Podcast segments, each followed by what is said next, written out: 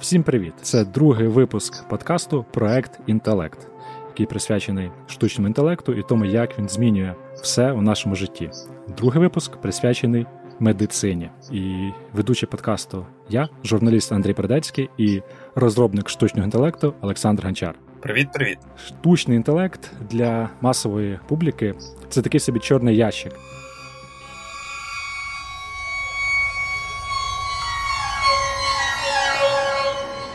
Це якась магічна річ, яка моделює мозок людини і може все робити набагато потужніше, ніж власна людина. У першому випуску ми говорили про міфи про штучний інтелект. Ми намагалися заглянути в цей чорний ящик і розбирали, що насправді там все не так просто, що це не є модель е, людського мозку, і що штучний інтелект це насправді звичайні комп'ютерні програми, які просто дуже хорошо можуть працювати з даними, класифікувати їх, знаходити в них якісь закономірності, відхилення від закономірностей і так далі. Отже, як це все може бути застосовано у медицині? Поглянемо на медицину з точки зору пацієнта. Це такий собі інтерфейс, до якого ти підходиш, завантажиш туди інформацію про те, що з тобою щось не так, і отримуєш у відповідь інформацію про те, що тобі потрібно робити: приймати якісь ліки, отримати якусь операцію чи пройти через певні процедури. Я думаю, всі хочуть бачити таку картину, в якій штучний інтелект повністю замінює цей інтерфейс. Тобто ти а, просто якимось чином передаєш свої дані комп'ютеру, чи говориш йому про це, чи пишеш, чи через датчики повідомляєш про своє здоров'я, і він повністю дає тобі інформацію, що тобі робити, щоб або вилікуватись, або взагалі не хворіти.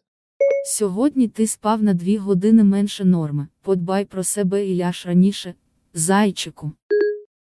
Саша, що скажеш? Це реальна картина? Думаю, всі ми відчуваємо це, що коли у нас щось болить, це вже може бути запізно. Дуже часто ми там ігноруємо якісь симптоми, ігноруємо наш сон, ігноруємо щось там серце кольнуло, щось там щось заболіло. Ну ми там працюємо чи відпочиваємо далі. Справа в тому, що ми ніяк не рахуємо усі ці болі та відчуття кількісно. Тобто, ми що заболіло, ну і заболіло. В цьому дуже сильно допомагають, якщо ми вже говоримо про AI, говоримо про дані, допомагають е, носимі пристрої, wearables, які, наприклад, можуть міряти такі штуки, як е, пульс тиск ККГ.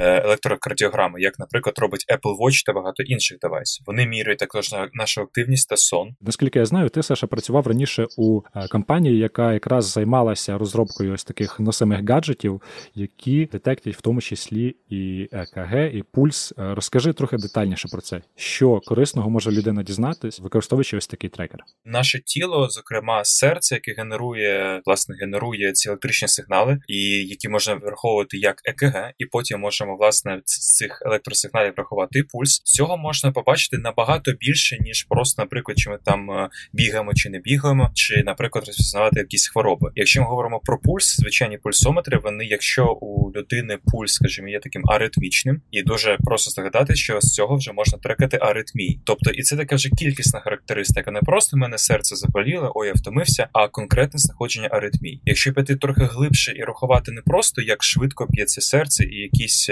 маленькі ударчики серця, вони там десь трошки швидше, трошки менш швидше. А подивитися власне на електричну активність серця, тобто подивитися на електрокардіограму, яку, до речі, теж можна виміряти носовими девайсами, то можна знайти набагато більше, більш глибоких проблем з серцем, тільки ті, які пов'язані з аритміями чи іншими різними видами аритмій, та більш глибокими проблемами, як ішемія, передінфарктні стани і так далі.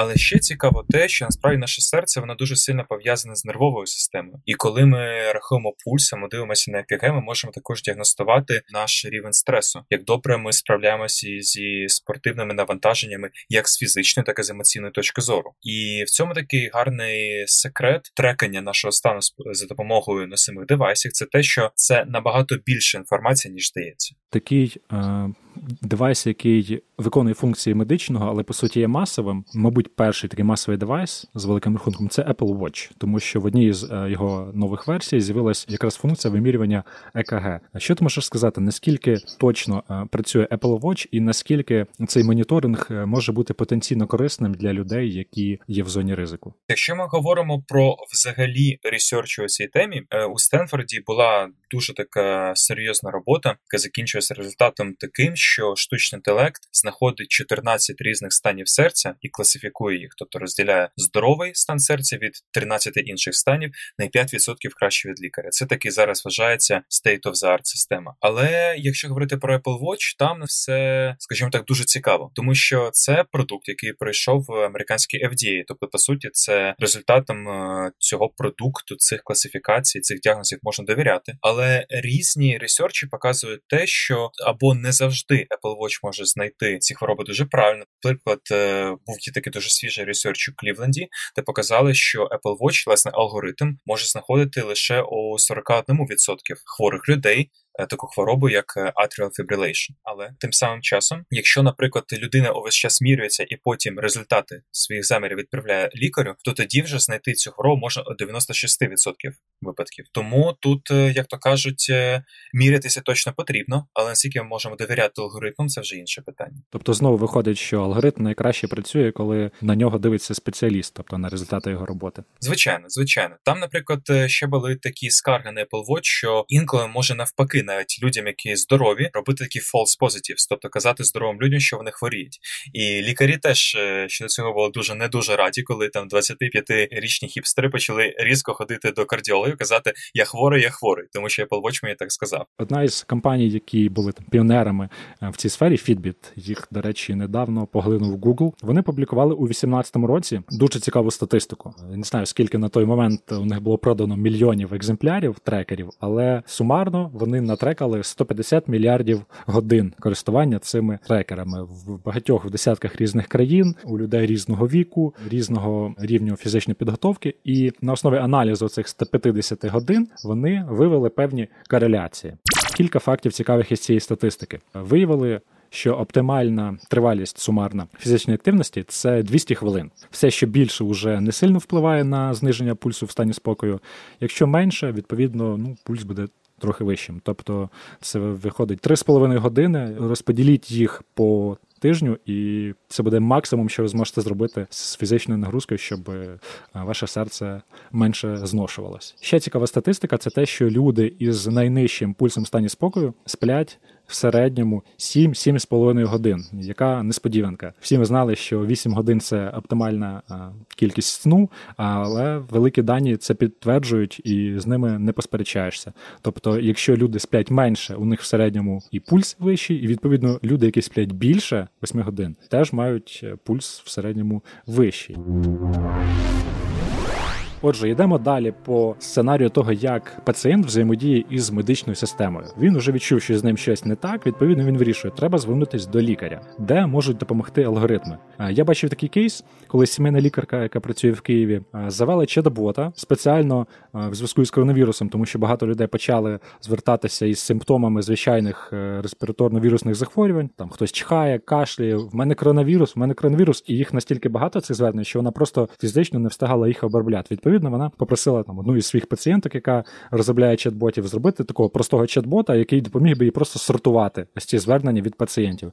Там я не знаю, здається, порядка 10 чи можливо більше питань. Чи у вас є кашель? Якщо є, то який там сухий кашель чи чи мокрий? От такого роду питання допомагають лікарю, який би не був результат, лікар бачить його, і це допомагає йому вже не витрачати свій власний час на те, щоб задавати ці питання, тому що ну провести це опитування це там 15 хвилин, помнож 15 хвилин на 10 е, пацієнтів в день. Це вже в тебе виходить 2,5 години. Відповідно, економія часу для лікаря. Пацієнт е, отримує все одно кваліфіковану допомогу. Всі задоволені. По-моєму, це дуже хороша річ, ось такі машинні опитувальники, тому що вони економлять час е, і ресурс лікарів, виконують за них е, брудну роботу якісь е, очевидні запитання задають, і вже із результатом цих опитувань е, пацієнт може звертатись до лікаря і отримувати більш точну фахову діагностику. Е, скажи, Саша, тепер більше про більш точну діагностику, що робити із такими обстеженнями, як ЕКГ, рентген і подібні. Наскільки я знаю, то це якраз дуже перспективна сфера, в якій працюють складні алгоритми, і в деяких моментах вони щось роблять навіть краще за лікарів. Розкажи, ти правильно сказав, що всі ці алгоритми мають по суті вступати в силу що тоді, коли або система медична перезавантажена, як говорив під час ковіду, і лікарі просто не встигають робити всі ці аналізи самостійно.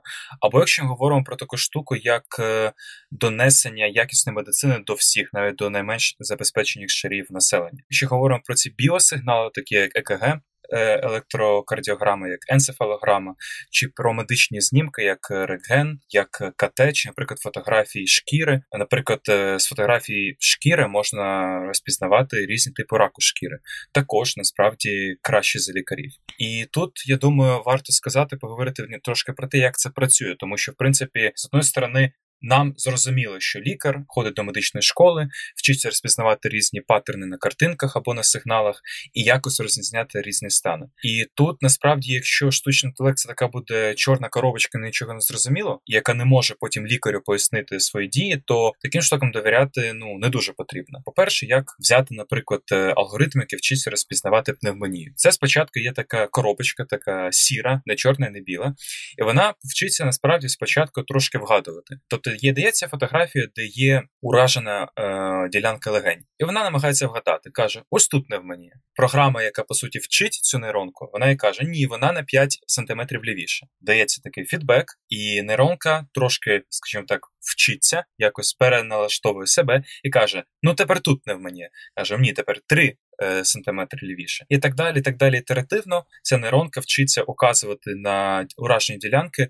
правильно за рахунок фідбеку від програми, яка її вчить. Що для цього потрібно? Тобто для того, щоб натренувати цю нейронку, я так розумію, що потрібен великий масив розміщених даних. Що саме е, являють собою ці дані, і як вони розміщені? Потрібні власне ці рентгенівські знімки. Це по суті будуть такі діджиталізовані картинки, і на цих картинках лікар або експерт має власне позначити ці уражені ділянки, тому що коли ми навчаємо алгоритм, маємо показати, де саме ділянки. Якщо, наприклад, наша нейронка на своїх перших станах навчання помиляється, як ми кажемо, на 5%, маємо показати, якщо це помилка на 5% або на 5 см, куди треба рухати, щоб зробити це правильно. В результаті з кожною ітерацією нейромережа все краще і краще розуміє, які саме кластери пікселів на цій цифровій картинці відповідають тим критеріям, які закладені спочатку. Тобто, чи це, чи це пухлина, якщо ми говоримо про рентгенограми, так чи це аритмія, якщо ми говоримо про аналіз ЕКГ. І в результаті ми що маємо? Ми, ми маємо програму, яка може в деяких випадках навіть бачити оцю аномалію там, де око спеціаліста її не бачить. Так.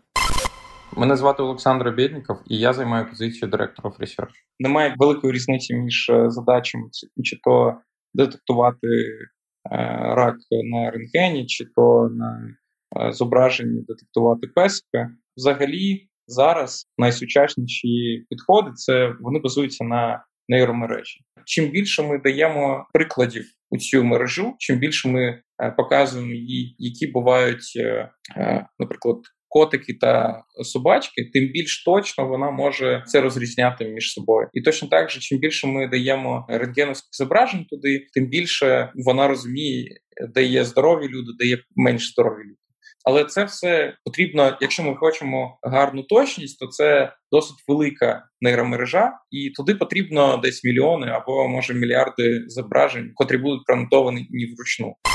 Так є дуже добре те, що алгоритм може вказати, де саме ця аномалія сталася, і потім лікар, якщо, наприклад, він може спочатку не довіряти алгоритму, алгоритм по суті показує, що ось тут я бачу похлину, або ось тут я бачу хвилю електрокардіограми, яка, наприклад, є зайвою, або тут, наприклад, я бачу, що хвилі немає, а вона тут мала бути. І лікар тоді, наприклад, як він теж може економити час, замість того, щоб е, передивлятися, наприклад, всю стрічку електрокардіограми, він може подивитися лише на ті частини, де вказав алгоритм, де відбувається щось неправильно. Тобто виходить, що він не замінює лікаря, він не знімає з нього повністю частину якихось задач, а ну тобто він не знімає з нього всі задачі, він знімає тільки певну частину пов'язану із знаходженням якихось аномалій на на якихось грубих даних, так тобто на стрічці АКГ чи на картинці пневмонії. Так є. Тому ось власне на минулому випуску ми говорили про такий вузький narrow AI, що це ніяка поки що не автоматизація роботи лікаря. Це дійсно така окрема підзадачка знайти частину ЕКГ або знайти частину медичного зображення, яка або містить аномалію, і навіть вказати, чому це аномалія, якого вона типу. Але лікар все одно по суті він приймає остаточне рішення, і це лише допомога для лікаря. Це такий асистент розумний, який підказує, але він може помилитися. А в деяких випадках навпаки, асистент, який ніколи не втомлюється, може допомогти втомленому лікарю. Що відбувається далі після того, як лікар сам чи за допомогою алгоритма розібрався, що саме за хвороба у хворого, і тепер перед ним очевидно стоїть задача, що порекомендувати цьому хворому зробити, які тут є варіанти, і що може зробити штучний інтелект. Коли вже встановлений діагноз, що можна зробити? Або є якесь е, фізичне втручання, це операція, чи масаж, чи все по того, або є рекомендації для ліків. Тобто людина купляє таблетки, сиропи, мікстури і їх приймає щодо щодо розкладу. Якщо ми говоримо про фізичне втручання, тут е, є багато ресерчів щодо роботів, і вони навіть пробують щось робити. Але я думаю, що поки що нам зарано говорити про те, що в кожній клініці стає робот, який робить операції. Хоча Ілон Маск на своїй презентації останній такого вже показав, але не показав, що він працює. So this is our surgical robot. And we've, to be clear, this, this robot d- does actually work. We've used it for uh, all of the uh, implantations. Якщо ми говоримо про якісь рекомендації для ліків, то тут як е, штучний інтелект може допомогти. Це така рекомендаційна система. Насправді, може в примітивному розумінні це такий Netflix для лікаря. Який нам рекомендує фільми, а лікарю буде рекомендувати, які саме правильні ліки дати пацієнту. Але насправді це не так просто, тому що коли лікар вчиться, коли лікар ходить на конференції, лікар отримає якийсь досвід, і з цього він отримає картинку, що з таким діагнозом рекомендувати пацієнту. І насправді це також великий масив даних, який поки що оброблюється власне у голові у лікаря. І штучний інтелект, е, всі ці паттерни, комбінації може знаходити більш ефективно. Він може читати нові статті, ходити на конференції увесь час, у той час як е, лікар е, дуже в цьому обмежений.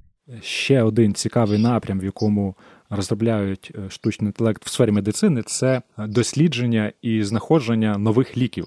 Це дуже ресурсозатратний процес, тому що сучасні ліки це хімічні речовини з дуже складними структурами, які не можна просто так змоделювати там на одному комп'ютері. Там потрібна робота дуже потужних обчислювальних систем, і правильне застосування алгоритмів дає можливість знайти такі комбінації молекул, які дають саме е, той ефект, який потрібен від ліків. І е, я бачив недавно новину про те, що буде запущено в масове е, масове виробництво нові ліки.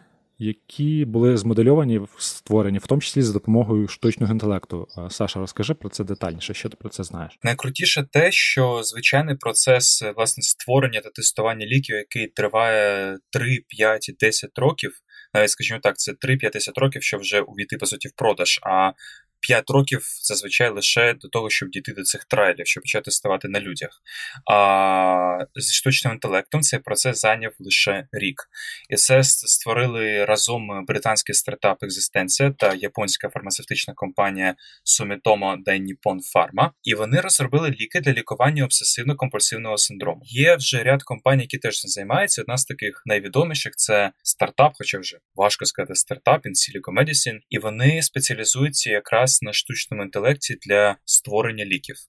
Я Гурбич Олександр, е, я research lead в SoftServe. Наш напрям називається Life Science. Ну, власне, я його створив. Зазвичай на першій стадії преклінічних досліджень е, у вас є там сотні або сотні тисяч речовин, та які поступово відсіваються, і це займає роки, роки часу. А ми можемо вибрати 5 чи 10 і сказати: оці от високою ймовірністю вам підійдуть. У нас є дві частини власне вже розроблені в нашому відділі. Перша це генератор молекул з заданими властивостями. Друга це модель, яка передбачає е, ступінь спорідності або афінність цієї речовини до рецептору. Ну я кажу генератору, нам потрібні лікарські речовини приблизно такого розміру спорідненості до такого рецептору.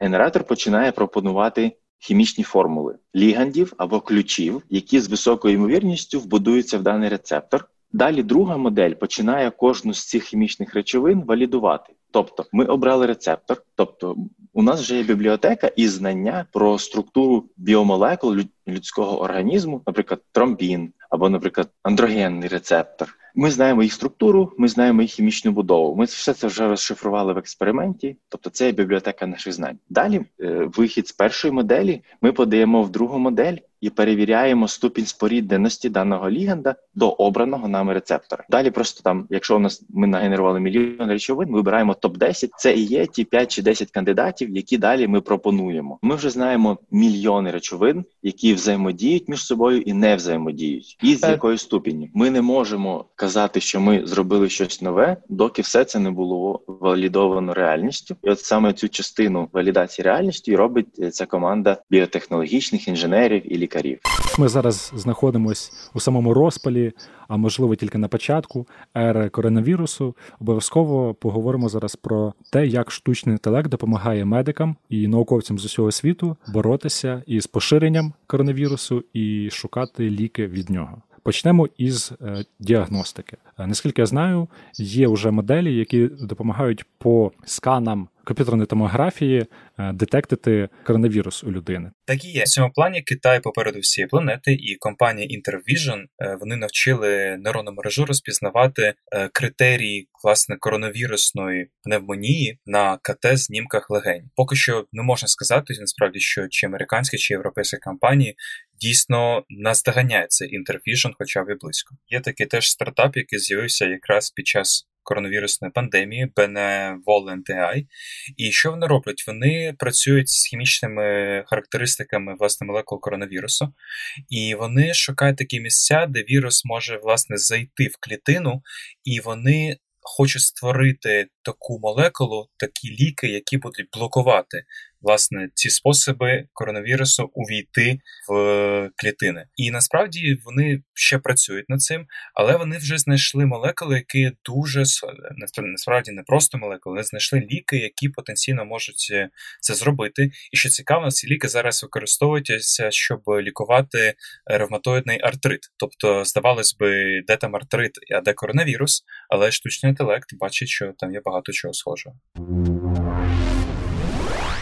Ми зараз поговорили ось про нейронки, поговорили про створення молекул для лікування коронавірусу, інших хвороб. А що, наприклад, робити мені, тобі чи просто звичайним людям, які ну як як нам здається, поки що здорові, як взагалі ми можемо якось бенефітитися від цього штучного інтелекту? Бо мені поки що насправді не зрозуміло. Я думаю, що тут е, перша очевидна відповідь на це питання: просто обвішайте себе сенсорами, датчиками, які будуть збирати дані про стан вашого здоров'я. Якщо можете Apple Watch, е, купіть Apple Watch. Якщо звичайні фітнес-трекери можете носити, носіть їх. Почніть із звичайного трекінгу своїх звичок, скільки ви ходите, скільки ви спите, і наскільки часто б'ється ваше серце. Цей масив даних улетить на сервери, можливо, китайської компанії, у якої ви придбаєте фітнес-браслет, можливо, якоїсь іншої, і допоможе їм проаналізувати не тільки ваше здоров'я, а на великих е, масивах зрозуміти якісь кореляції. Тобто, що треба робити, що не треба робити людям, щоб краще спати, щоб менше виснажувати своє серце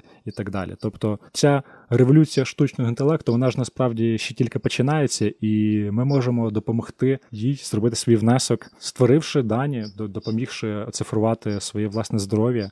Тут уже можна поставити питання про приватність, про те, чи варто довіряти якійсь компанії свої дані. Я про це колись думав і прийшов до висновку, що в принципі мені цих даних не жаль. Я е, не переживаю за те, що, наприклад, компанія Xiaomi знає, скільки я спав за останні два роки, коли я не спав, е, коли в мене був який пульс. Ну. Я поки що не можу придумати, як ці дані можна використати проти мене, але мене трошки тішить думка про те, що я зробив свій маленький внесок в збір величезних масивів даних для величезного штучного інтелекту, який можливо колись навчиться нас лікувати.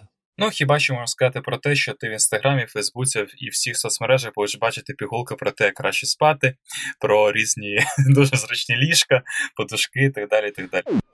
Ще один приклад е, застосування штучного інтелекту, який кожен е, може тестувати сам, це чат-боти. Чат-боти, які проводять первинну діагностику. Можете почати з додатку ADA, він точно є для Android, я не знаю, чи він є для iOS. І якщо у вас в черговий раз буде щось е, боліти, у вас буде якийсь дискомфорт, ви можете просто спробувати його пройти опитування в цьому додатку. Я думаю, це буде більш правильний, більш розумний підхід, ніж просто почати гуглити симптоми, тому що ну я думаю, кожен лікар вам скаже, що гуглити симптоми це не дуже хорошо, тому що можна нагуглити такого, що доведеться вже лікувати від лікуватися від якихось е, тривожних розладів.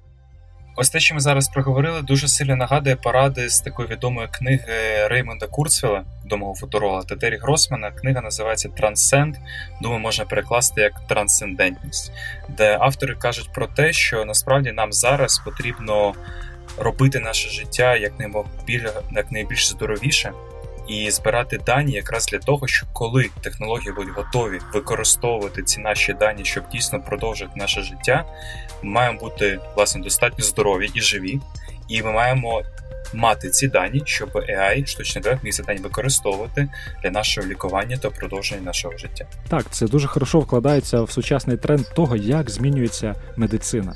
Вона все більше відходить від е, лікування уже наслідків запущених якихось хвороб і розладів, і все більше фокусується на їх якомога більш ранній діагностиці, і більше того на їх е, попередженні, тобто превентивна медицина. І мені це нагадує, знаєш, що те, про що ми говорили в першому випуску про превентивне обслуговування якихось виробничих е, мереж, коли на ферстатах, на великих е, промислових автоматах стоять сенсори і детектять якісь відхилення від нормальної роботи набагато швидше, ніж це може зробити людина, яка ходить і записує ці показники. Е, аналогічно, ну, коли ми говоримо про медицину, у ролі цього обладнання виступає наше власне обладнання, і в цьому є смисл, хоч це виглядає можливо трохи дистопічно, обвішатись датчиками, передавати дані про свою біологічну активність на сервери якихось е, заокеанських компаній. Але в цьому є смисл, тому що це дає нам більше контролю, в тому числі і над власним тілом. Ми можемо е, дійсно. Е, побачити на цифрах те, що ми не можемо відчути суб'єктивно, і навіть якщо це не очевидно для нас зараз, то в перспективі це допоможе нам створити більш ефективні і потужні алгоритми превентивної медицини фактично Homo sapiens, людина, це і є біомашина, ну це абсолютно очевидно, і кимось створена, і яка частково може сама себе програмувати. Але все, що ви думаєте, що ви знаєте, е, це всього лише те, що ви бачили, або думали, або читали, або щось таке, або хтось вам сказав. Тобто абсолютно очевидно, що все все це ви навчилися з оточуючого середовища. Плюс у вас є програма, яка у вас закладена, називається ДНК. Просто там не два біти, а чотири. Тому я думаю, що нічого неможливого немає. Е, просто ми недостатньо технічно, е, технологічно розвинені. Е, і думаю, піком розвитку це буде створення інтелекту першого роду, який буде такий самий, як людина, просто можливо зроблений з інших матеріалів, але він також зможе самостійно вчитися і самовідтворюватися. Другий випуск подкасту Проект інтелект присвячений штучному інтелекту в медицині завершився. Сподіваємося, що він був для вас цікавим і допоможе вам трошки більше уваги приділяти своєму біологічному обладнанню. До зустрічі в нових випусках, які будуть присвячені тому, як штучний інтелект змінює наше життя в різних сферах: бізнесі, технологіях, науці в суспільстві і творчості. Ставте нам оцінки, залишайте коментарі, поділіться подкастом у своїх соцмережах. А також підписуйтесь на телеграм-канал Проект Інтелект за посиланням у описі до цього подкасту для додаткових матеріалів та звичайно ж обговорення. Почуємося наступного тижня. Проект інтелект виходить за підтримки та ініціативи команди RNTI на чолі з Сергієм Купрієнком.